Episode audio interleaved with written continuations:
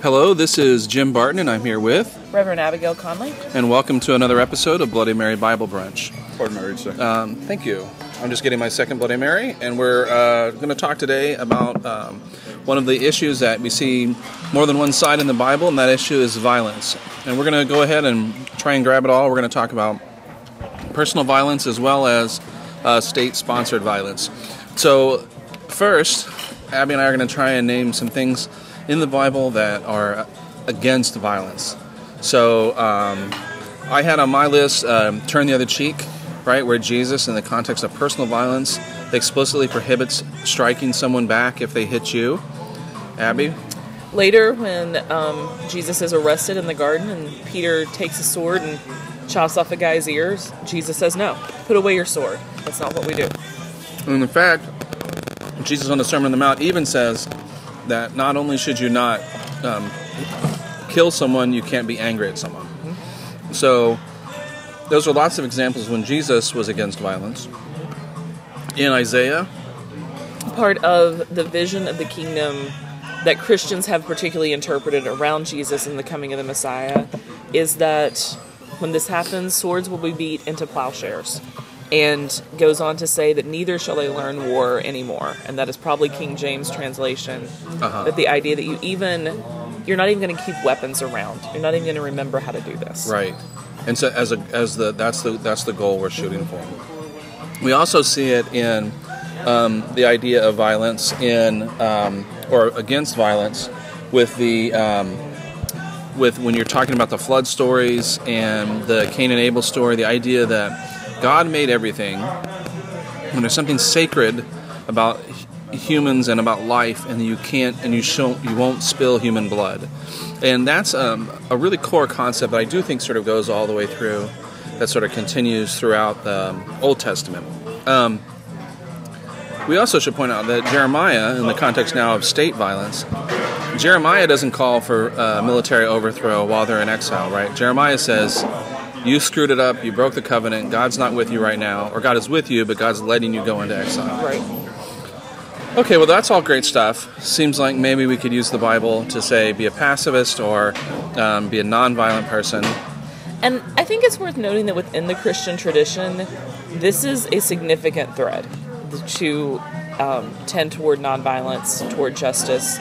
Um, the Quakers have particularly done this with with great passion, with great commitment. Um, churches of the Brethren, a lot of things out of that particular era of Christianity. The Anabaptist traditions that we are part of Uh-huh. actually have um, named this as a core value for them and their churches. And the disciples have a peace in turn that we send around, right? I mean, we care about peace Yeah, in a real way. yeah. All right. What about the um, violent parts of the Bible? So, part of the reality is that the book of Judges constitutes one of the most violent pieces of literature that exists anywhere. It's kind of a bloodbath from beginning to end. The um, one of the favorite stories of progressives is the story of Deborah, because it's a woman who's a judge and who's a boss. Um, that story involves killing a whole bunch of people in war, so that's a bummer for our like don't shed blood. Right, and part of why liberals love that story is because when the general of the army comes to Deborah um, and asks for her help, she says, okay, but the general of the other army is going to be given into the hands of a woman.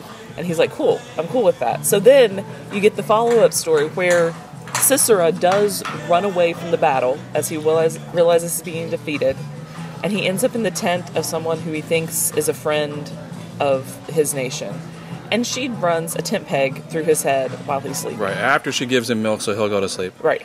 So he's lying down, right, puts a tent peg in his temple. Mm-hmm. So gruesome, upfront, brutal violence, right?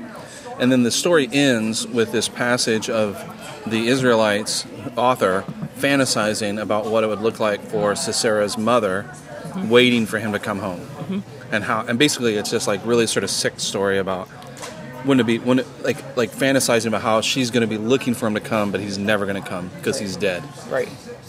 So that's a brutal story. Mm-hmm. And frankly, And from one of the good judges. and from one of the good judges. That's exactly Like right. there are bad judges and bad kings. This is one of the good ones. That's right. Um, the one fella promises that he'll sacrifice the first person he sees. Mm-hmm. If he wins the battle, he wins the battle. He kills his daughter. Yep. Um, we've got, we've got.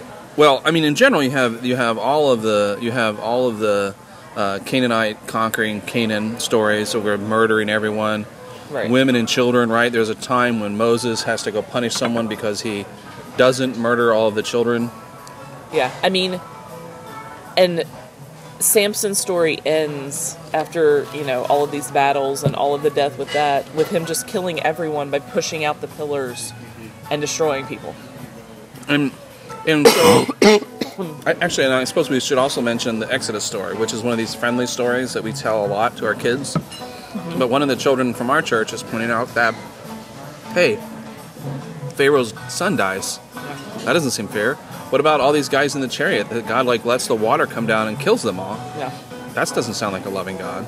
yeah, So lots of violence, tons of violence. Mm-hmm. In the New Testament, we see less violence. right. Um, considerably less violence, but part of that reality is it is not the story of a nation. It's the story of a people called out, and Christian understanding of themselves as a people has been apart from a racial identity or an ethnic identity, which is very, very different. And while there have been plenty of countries who have declared themselves Christian countries, it has never been the understanding of self as a nation in the same way. Right. So that is And Jesus and Jesus does tell his disciples on one of the trips to bring a sword with him. And then we have to talk about what do we do with the book of Revelation yeah, because although I mean they're mostly out of power, so not only are they not a nation, they're they're a, a powerless minority. Um, so then you have this book of Revelation, which is God doing the violence. right. And you you pointed out we were talking before that's an important difference. If God's doing the violence, And I think for Christian interpretation, that's especially important. Um, I don't know always what to do with those Old Testament stories where you have all these tribal wars happening, Mm-hmm. and that's just kind of presumably the way they existed, that there were always some warring tribes. Um, in the New Testament, and for us as Christians, I think it is a very different thing to hand someone a sword and say, go do this, versus asking God to do that. Right. And I don't know. I don't think that still puts people in a good place if you're just praying to God to do violence to your enemies Right. for the entire time. right? But it's also still very different to say, God, I trust your judgment and this is what I want. But also to be there to say, to realize God can say no. Yeah, that's right. So I think, um, I mean, I think we've made a pretty good case that this is where there's really conflicting messages in the Bible, and I don't know how you can possibly get a coherent message out of this. And and unlike some things, it's not like there's a few scriptures here and a few scriptures there. The topic of violence is referred to all the time. It's marbled throughout the whole scripture, but the messages are really, really mixed. Um, we did want to identify um, some differences between our state now, our condition of humans now, as opposed to when the scripture was written. So, yeah, one of the things that all of Scripture assumes is that if you're going to kill someone, it is an intimate act. You are killing them with your hands with a weapon that means you have to be within distance to reach them. Um, I think for us, when we talk about violence, it is a very different thing to say if you can walk up to someone, look them in the eye, and kill them. That's a different kind of violence than I can kill you from a great distance and you never know it. I can Right. plant a bomb and kill all Right. these people. Um, And it just means that we live in a different, it's a different society. And so what we would call, what feels to us like that, I mean, what feels like when we read, you know, you know, things like uh, a hero story where they're going out and doing violence, like you said, it, it's just a different thing when you have an automatic weapon. right. And that's in the context of a person, an individual. In the context of nations, we can literally destroy all life. Yep. We could, we literally have the capacity. And so it seems like when we're reading the scripture, we have to be mindful that we live in a different context. Whether we're talking about the difference of using a sword, or whether we're talking about the difference of using, you know, instead of chariots, global thermonuclear weapons. And here's the thing that I think is good liberals we are very aware of is that um, we continue to live empowered with the Holy Spirit, and so the reinterpretation and renegotiation of what we do is a very real part of our faith. Um, it's a very real part of what we do as a church. And um, Psalm 137, I think, is a great example of that. So if you've read Psalm 137, it's very clearly written in exile. Exile. By the rivers of Babylon, um, there we sat down and there we wept, for we remembered Zion. Um, and so there's five or six verses of lament over being removed, and then it ends. And those are in the songs. right. that's those in are in the songs. That's in Godspell. That's you know great things. What it doesn't include are the last two verses, which is, "May your enemies Bash the heads, Heads- the heads of their babies, of their children against the Against wall. rocks. Yeah, yeah, may someone do that to them." yeah. Um. So what comes out of that though? It's not just okay, we've chosen to only read these verses.